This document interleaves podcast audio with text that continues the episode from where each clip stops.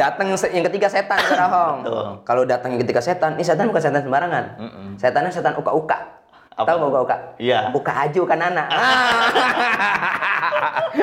Kalau udah uka aju kan anak, wallahu alam tuh. Tapi kalau konsep mengenal antara lawan jenis Hmm. itu ya lebih pas pacar, pacaran daripada Oke. ta'aruf. Kalau ta'aruf itu sebenarnya lebih umum. Jadi gini Bang Ambia, kadang ada orang yang eh, beragama tapi tidak dewasa dalam beragama, pinter Hmm. Oh, nih iya, agama, iya, iya. tapi dia tidak dewasa dalam beragama. Ah. Tapi kadang ada orang yang eh, pengetahuan agamanya nggak terlalu biasa aja. ya biasa aja, tapi dia dewasa dalam beragama. Oke.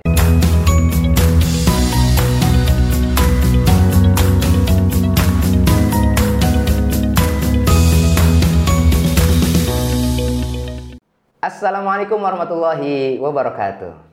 Alhamdulillah, alhamdulillah ya ala ni'amihi wassalatu wassalamu ala rasulih amma ba'du.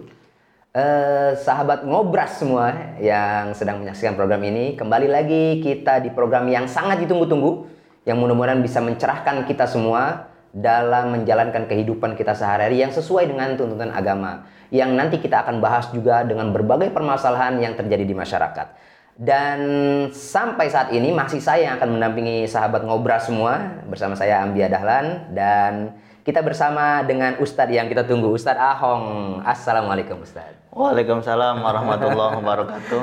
Apa kabar sahabat ngobras? Sehat Ustadz? Alhamdulillah, Bang Ambia sehat. Allah, Masya Allah. Ini kalau nggak ada Ustadz Ahong kita nggak bakalan tahu apa jawaban-jawaban dari pertanyaan masyarakat semua dari sahabat ngobras semua. Alhamdulillah. Nah, eh, sahabat ngobras yang dimuliakan Allah Subhanahu wa taala, eh, begitu banyak permasalahan di masyarakat yang terjadi dan insya Allah kita akan kupas tuntas pada kesempatan kali ini. Kali ini temanya adalah tentang pacaran syar'i. Apa itu pacaran syar'i? Ada atau tidakkah?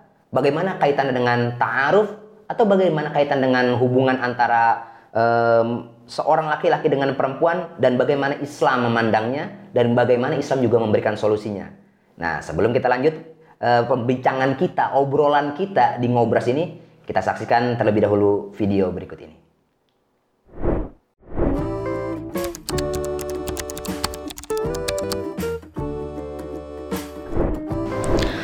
pacaran sama taaruf itu sama sih. Menurut saya sih sama. Kenapa? Karena tujuannya itu ya sama-sama buat saling lebih mengenal gitu satu sama lain Menurut saya, pacaran dan ta'aruf itu adalah dua hal yang berbeda.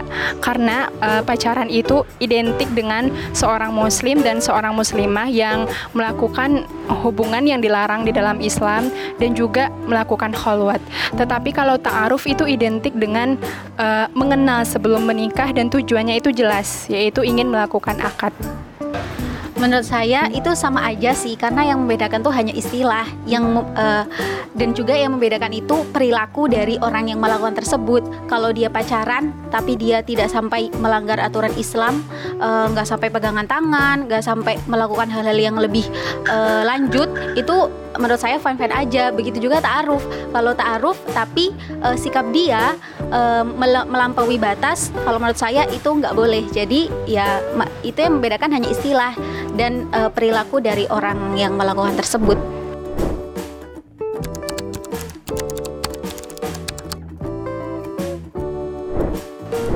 Kalau dalam Islam ya selama tidak melanggar syariat Islam pacaran itu fine fine aja. Menurut saya, jika ditanya apakah pacaran di dalam Islam itu boleh atau tidak, kita harus melihat dulu kepada seorang yang melakukannya.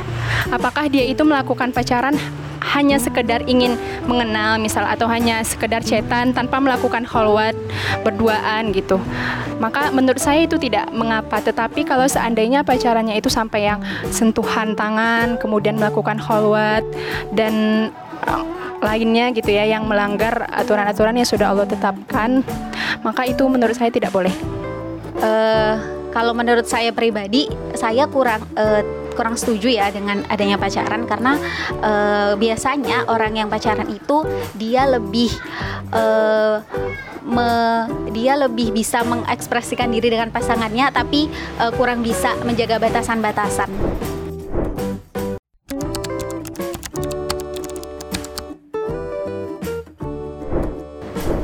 Lebih baik sih taruh dulu ya atau pacaran yang tidak melanggar uh, apa ya norma Islam lah gitu. Karena kan kita emang juga disunahkan untuk mengetahui uh, apa ya calon calon pasangan hidup kita gitu. Uh, menurut saya uh, ada sebagian orang yang menganggap ketika dia ingin menikah itu cukup dengan ta'aruf. Karena ketika ta'aruf itu ditunjukkan sisi baiknya, kemudian kepribadiannya seperti apa. Tetapi ada juga orang yang menganggap tidak cukup dengan ta'aruf saja karena dengan ta'aruf itu kadang kita hanya diperlihatkan sisi baik. Kita belum tahu watak aslinya dan karakter aslinya itu seperti apa gitu. Jadi itu kembali lagi kepada orangnya uh, baiknya cukup mengetahui uh, sisi baik dan sisi buruk dari pasangan untuk selanjutnya itu adalah komitmen bersama.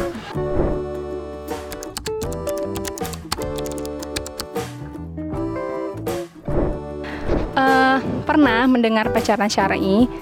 Uh, biasanya orang itu mengartikan pacaran syar'i pacaran tapi tidak tidak uh, melanggar batasan gitu. Maksudnya pacaran bisa saja pacaran ala ala ala akhi dan ukti gitu saya dengarnya. Uh, iya pernah pernah mendengar istilah pacaran syar'i. Kalau menurut saya uh, pacaran syar'i uh, tadi balik lagi ke konsep awal asalkan dia tidak melanggar aturan-aturan Islam yang tidak melampaui batas ya nggak apa-apa. Nah banyak teman-teman ternyata di sana sahabat ngobrol semua yang masih bimbang antara ta'aruf kemudian pacaran bagaimana sih ta'aruf itu bagaimana sih pacaran itu? Nah kita langsung saja tanya ke Ustadz Ahong. Nah ya. jadi gimana nih Ustadz Ahong nih? Yeah. ta'aruf tuh apa sih? Kemudian pacaran tuh apa sih? Kemudian ada nggak sih sebenarnya uh, pacaran syari? Gimana? Gimana tuh? Di Indonesia gimana kalau di Indonesia tuh? Mungkin bisa dibandingkan antara apa dalam Islam bagaimana, kemudian bagaimana secara praktik Indonesia, gitu ya. Bisa dijelasin lebih detail. Nah, uh, kita bahas dari sisi bahasanya dulu ya. ya. Pacaran itu kan uh, kata dasarnya nanti ada pacar. Pacar itu ya. apa? Kalau dalam kamus besar bahasa Indonesia kurang lebih adalah ya teman lawan jenis yang belum ada uh, ikatan pernikahan dan saling mengasihi. Oh, itu pacaran. Pacar. Dalam KBBI. Pacar. Oh, pacar dalam iya. KBBI. Pacaran itu adalah uh, perbuatannya. Pacaran ini kan kata tidak baku. Ah. Uh, bakunya berpacaran. Berpacaran. Nah, berpacaran tuh aktivitas saling uh, mengenal mengenal dengan lawan, lawan jenis, jenis gitu okay. tanpa adanya ikatan pernikahan. Oke. Okay. Nah, kalau ta'aruf itu dari bahasa Arab gitu. Ta'aruf. Kalau yang pacar ini tadi dari bahasa Sanskerta. Sanskerta. Uh, nanti ber, uh, bermuaranya ke upacara. Upacara ya itu penghormatan dan oh. lain sebagainya. Jadi di dalam nilai pacaran itu harus ada menghormati satu sama lain, tidak menyakiti begitu. Oke. Okay. Nah itu uh, kata kata kata asalnya itu bagus sebenarnya. Oke. Okay. Nah cuman kadang orang uh, menyelewengkan pacaran iya. ini gitu ya. Istilahnya apa sih? Jadi ada kata-kata yang bagus tapi di ya, kata-kata itu di apa ya? Selewengkan. Diselewengkan. Iya. Nilainya tuh jadi turun. Nah, nilainya jadi turun. Ya. Nah, terdegradasi nilainya. Karena terdegradasi, hmm. maka ada sebagian umat muslim yang milih ta'aruf. Oke. Okay. Uh, bergeser ke istilah istilah yang Islami gitu. Iya, yang Arab. Yang Arab. Iya, okay. yang berbahasa Arab. Ta'aruf itu uh, adalah saling mengenal. Kata okay. kata dasarnya arofa saling arofa, mengenal. ta'aruf saling ya, mengenal. Jadi bukan uh, nggak nggak spesifik sebenarnya ta'aruf itu nggak harus cewek sama cowok. Eh, eh, cewek sama cowok ya lawan jenis. Ya. kalau cowok sama cowok saling mengenal itu juga namanya itu ta'aruf. itu masuk dalam kategori ta'aruf juga? Iya. Hmm ya saling mengenal uh, hubungan pertemanan iya, gitu iya. kan. Inna khalaqnakum min dzakari wa iya. unsa itu ya. Wa ja'alnakum syu'uban wa qabaila lita'arufu. Karena ta'arufnya bukan hanya uh, apa perempuan dan laki-laki. Iya. Uh, qabail, kabilah-kabilah ya kan, Betul. kemudian bangsa-bangsa semua. Uh. Ya, entah itu laki-laki dengan laki-laki. umum sebenarnya, iya. lebih luas. Tapi oh. kalau konsep mengenal antara lawan jenis hmm. itu ya lebih pas pacar, pacaran daripada okay. ta'aruf. Kalau ta'aruf itu sebenarnya lebih umum. Oke, okay, mana ta'arufnya? Ya? Iya, karena uh, kadang orang uh, sudah menstigma negatif terhadap hmm. istilah pacaran, ya. makanya uh, teman-teman muslim ada yang milih ta'aruf gitu okay. istilahnya. Itu dari segi uh, bahasa bahasa gitu ya. Memahami dari uh, pendekatan bahasanya. Iya. Oke. Tapi nanti lebih jauh lagi kalau misalnya sudah pada usia tertentu yang sudah mapan secara ekonomi, Ya. secara psikologis dan lain sebagainya, ada di dalam Islam itu namanya khitbah atau lamaran gitu. Oke. Biasanya ini udah melibatkan unsur keluarga gitu, Oke. saling mengenal, emang tujuannya untuk menikah gitu ya. Nah, tapi kan kadang di kita ini pacaran itu ya hanya eh, sekedar kenal gitu. Kadang ada juga istilahnya cinta monyet gitu Ya. kan. Anak-anak ABG yang baru eh, puber gitu pacaran. Nah, itu kan belum sampai ke hitbah. Itu sih Bang Ambia. Nah, sekarang begini Ustadz. Bagaimana dengan istilah eh, pacaran syar'i? Kalau tadi kan sebenarnya kata pacaran itu nggak salah.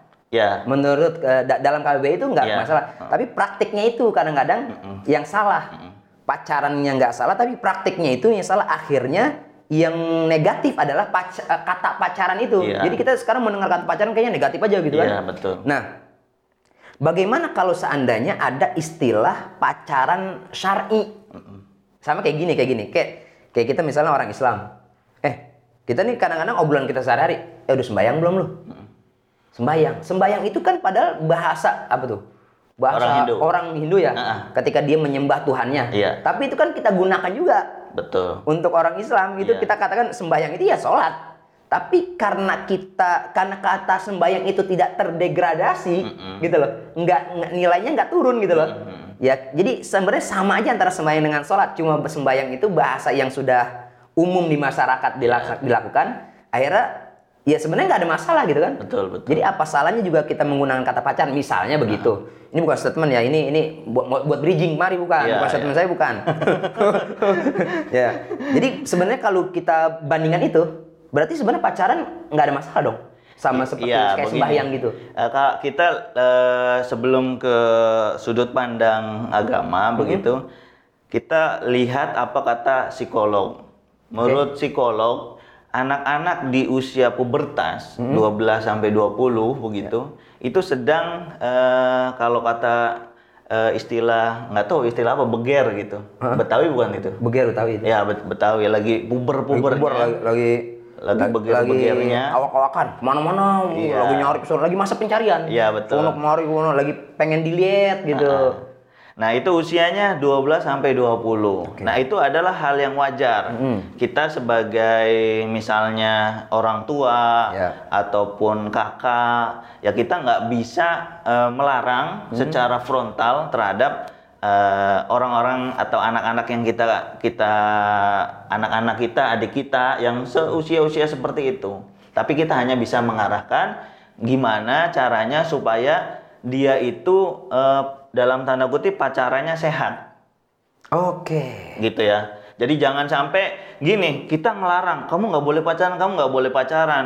Tapi eh, ini udah ngebet banget gitu kan, udah ngebet banget. Akhirnya pacaran diam-diam backstreet gitu. Nah itu lebih bahaya lagi oke backstreet. Jadi sebenarnya sih eh, dia lagi jatuh cinta jatuh cintanya dilarang terus sama kakaknya, orang tuanya misalnya seperti Nah, itu. berarti nyambung tuh dengan pertanyaan kita tadi.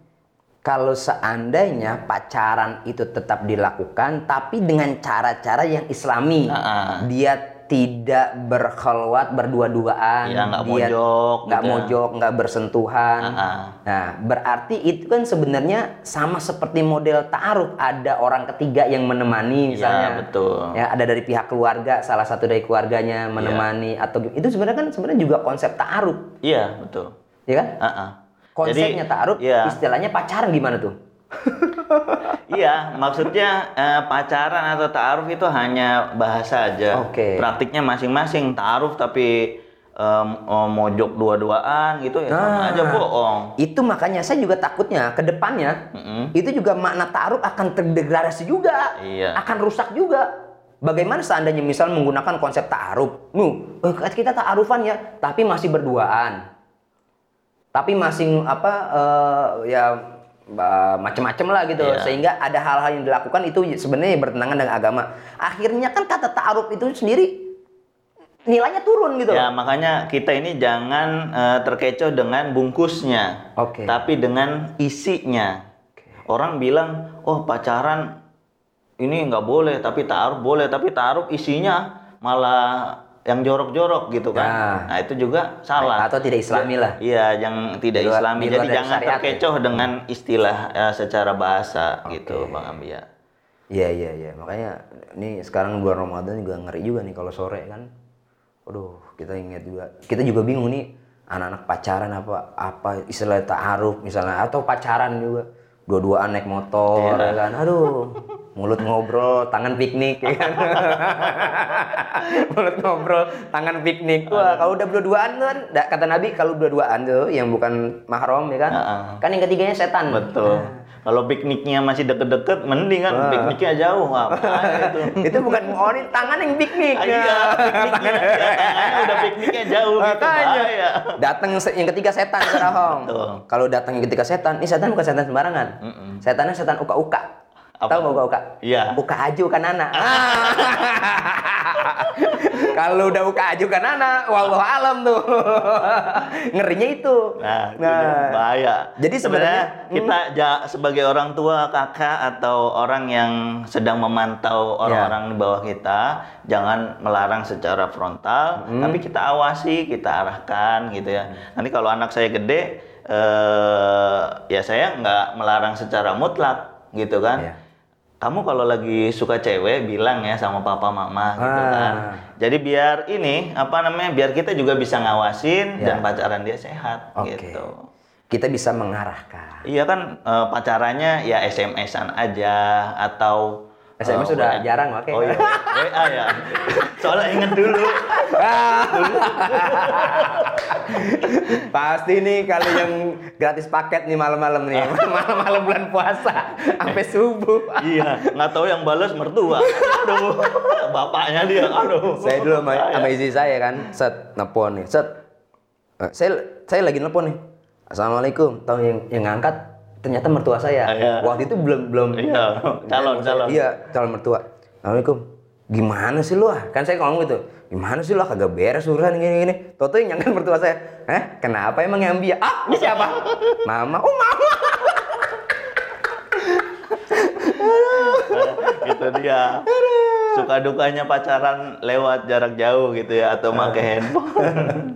kan kalau pakai handphone kita nggak nggak berkholwat Iya, nggak bersentuhan. Nah, cuma kadang-kadang memang ah, itu kan katanya kan suara perempuan kan aurat ya kan? Tapi tergantung juga orangnya. Iya. kan ada orang yang dikit-dikit langsung naik birahinya misalnya. Apa sih Ya, namanya? Birahi ya, ya itu eh, kayak gitu-gitu sebenarnya tergantung individu masing-masing. Iya, tergantung kita Ada orang yang ngelihat orang seksi biasa aja, ya iya kan?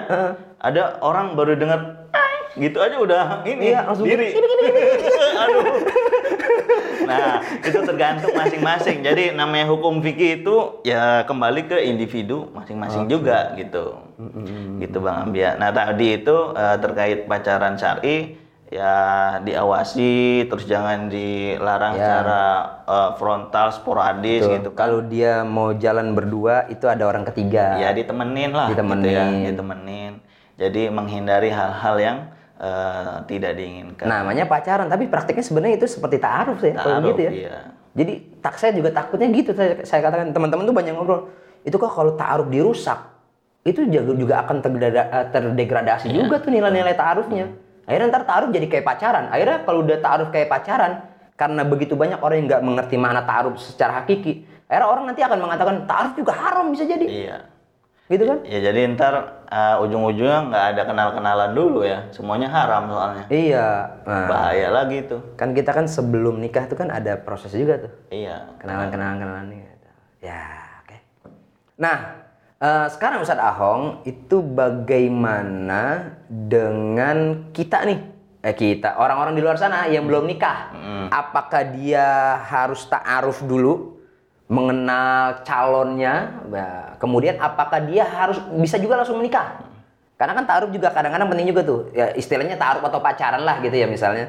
Tapi pacaran dibenarkan dalam dalam agama ya, dalam syariat misalnya. Eh, apakah dia harus melakukan itu dulu ataukah bisa langsung menikah? Karena kan pa- apa menikah itu kan kita kan nggak bukan cuma nyatuin dua insan dong nih. Iya. Karena keluarga juga bagaimana. Betul. Kemudian nih penting juga nih dia kerjanya apa. Kadang-kadang begitu tuh. dia ininya apa, di mana, pendapatannya berapa, itu penting juga.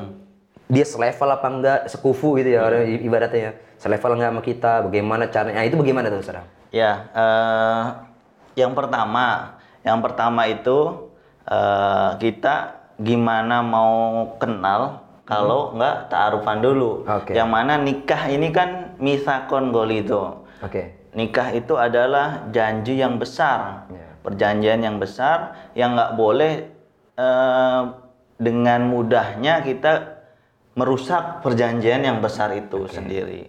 Nah, eh, untuk eh, mencapai hal itu, tentunya kan kita harus tahu dulu latar belakangnya, Ya. terusnya eh, keluarganya gimana. Karena kita nikah dengan pasangan kita itu bukan hanya dengan dia saja, tapi nikah juga dengan keluarganya. Ya. Apalagi dengan yang berbeda budaya gitu. Orang Jawa sama orang Sunda Adat, pasti ya. ada eh, adat-adat atau tradisi-tradisi yang berbeda. Ya. Apalagi yang di luar Pulau Jawa sama orang Jawa. Nah, itu kan harus mengenal dulu Hmm. gitu. Nah, kemudian Rasulullah juga kan kalau eh, menganjurkan kita untuk memilih pasangan Hmm. itu pertama eh, lima liha karena hartanya. Ya. Terus karena nah kadang kan orang Gantengnya. eh, ya ganteng motornya ini Ya. kan motornya ninja gitu. Ya. Kalau kita nggak kenal secara mendalam, secara jauh, ah jangan-jangan ninjanya itu bukan punya dia, Ah. dapat nyewa Atau doang. ninjanya cuman- ninja Hattori. Iya. Mendaki gunung, lewati lembah. Nah, kalau nggak kenal kan susah tuh. Iya. Ini punya sendiri atau enggak? Jangan-jangan dia cuman ini doang. Wah, Cakura Sunda mah ya eh, bukan ninja, ninjo.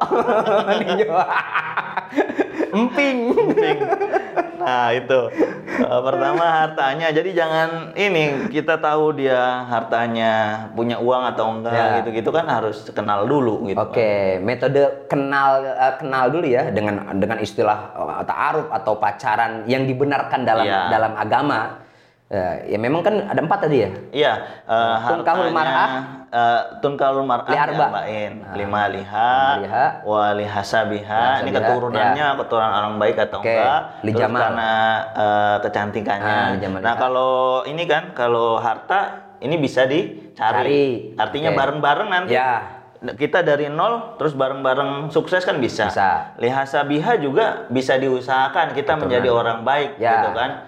Eh, keturunan orang baik walaupun misalnya Salah eh, satu ada yang kurang. Iya, Tapi kita bisa bisa, memperbaiki anak keturunan kita. Nah, kalau li jamaliha gitu, Cantik. kecantikan kalau nggak nggak cantik, ya berarti nanti ada yang terakhir nih. Gampang, Nah, sekarang mah cantik. Iya, makanya kan ada Pakai ini. ah, sekarang mah ah, skincare. Ke- iya, skincare, klinik kecantikan gitu kan. Sekarang mah orang hitam kayak apa juga bisa. Tapi nggak ada, tapi nggak ada ini ya kli- klinik kegantengan gitu. Ada. klinik kecantikan. ada oh iya iya. nah, yang terakhir nih, yang terakhir adalah eh, agamanya atau Agamanya. etikanya. Oke. Nah, kalau misalnya tiga ini nggak terpenuhi, ya yang terakhir ini yang diutamain. Paling utama agama. Ya, kita tahu dia itu berakhlak atau enggak, itu kan kita harus kenal dulu. Oke. Dengan orang-orang sekitarnya, dengan keluarganya, dengan dia pribadi. Jangan sampai nanti pas udah nikah kita kaget. Betul. Suaminya tukang ngaplokin. KDRT akhirnya. Nah, ini agamanya nggak ada kan? Iya. Ah, so- Jadi gini Bang Ambia, kadang ada orang yang eh, beragama tapi tidak dewasa dalam beragama, pinter Hmm. Oh, nih iya, agama, iya, iya. tapi dia tidak dewasa dalam beragama. Ah, ah, ah. Tapi kadang ada orang yang eh, pengetahuan agamanya nggak terlalu, biasa aja. ya biasa aja, tapi dia dewasa dalam beragama. Oke. Gitu, misalnya hal-hal sep- sepele dalam rumah tangga gitu kan, Hmm. kayak ringan tangan terhadap kerjaan istri. Iya. Itu kan ada tuh, ada orang-orang pinter, orang eh, ngerti agama. Hmm, Nabi katanya bantuin keluarganya, tapi dia gengsi buat, oh ini mah kerjaan cewek, Ya. dapur mah kerjaan dapur, Nah, kerjaan- itu. ngurus anak, nyebokin anak kerjaannya. Nah, Nah itu dia pinter dalam agama tapi tidak dewasa dalam beragama. nah, iya benar-benar. Nah, jangan sampai seperti itu. Tapi kadang eh, di keluarga saya udah biasa, eh, maksudnya bantu istri gitu Ya, ya. sama saya juga. Dia nyuci mulu.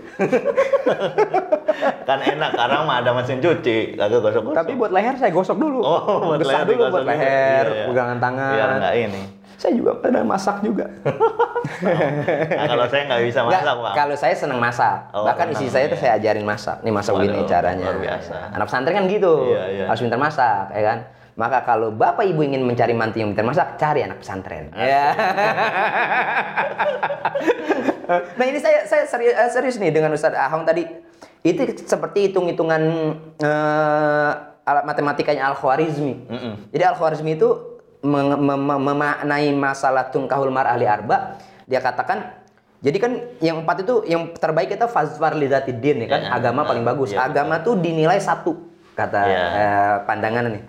Agama dinilai satu, kemudian tadi karena cantiknya dikasih nilai nol, jadi satu sama nol jadi 10. Heeh. Kemudian tadi karena keturunan bagus dikasih nilai nol juga, jadi satu nol nol jadi 100. Karena tadi apa eh, hartanya bagus juga dikasih angka nol juga, jadi nilainya 1000 satu nol nol nol. Kalau kita punya empat ini nilai 1000. Hmm. Tapi kalau agamanya hancur, agamanya hancur, maka dia akan dapat nol nol nol nol. Tuh, bagus nggak kata-kata gue? Ya, itu.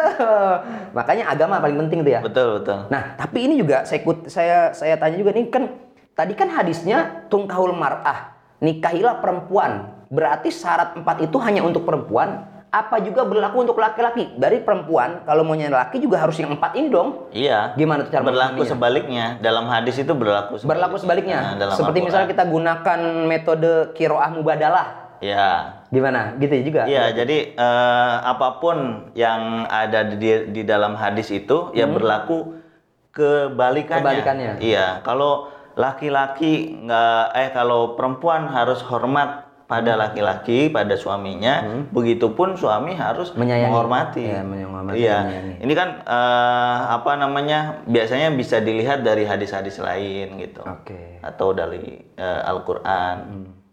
Jadi untuk Anda perempuan di mana-mana itu ternyata syarat bukan hanya untuk mencari perempuan. Anda juga perempuan boleh mencari laki-laki yang bagus agamanya. Betul. Benar nggak? Yang apalagi tadi tuh? Yang cantik, yang ganteng. Mm-mm. Kemudian yang bagus juga keturunannya. Kemudian yang satu lagi Hartanya. yang hartanya bagus. Cari. Tapi kadang anak-anak muda zaman sekarang eh, itu apa milihnya itu ya ini kalau kalau kaya bisa dicari. Betul. Tapi kalau ganteng Ganteng dong, nyebut cewek depan gang.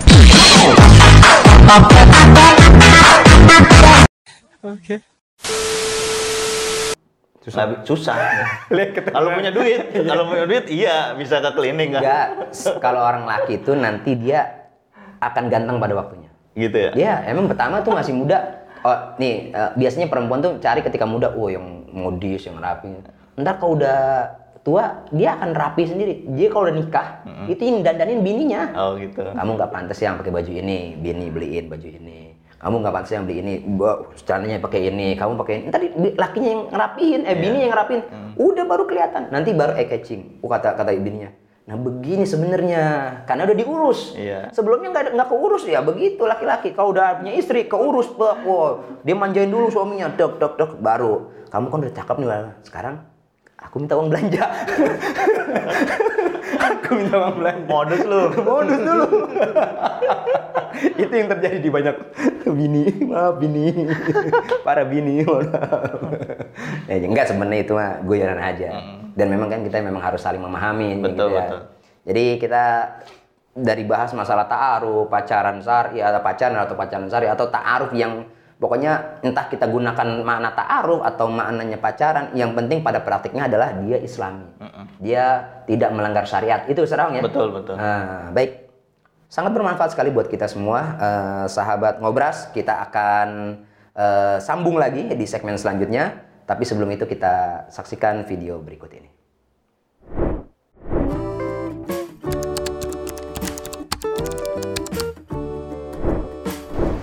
Eh, jadi kan banyak tuh stigma masyarakat yang kalau pacaran biasanya negatif, sedangkan kalau ta'aruf itu positif.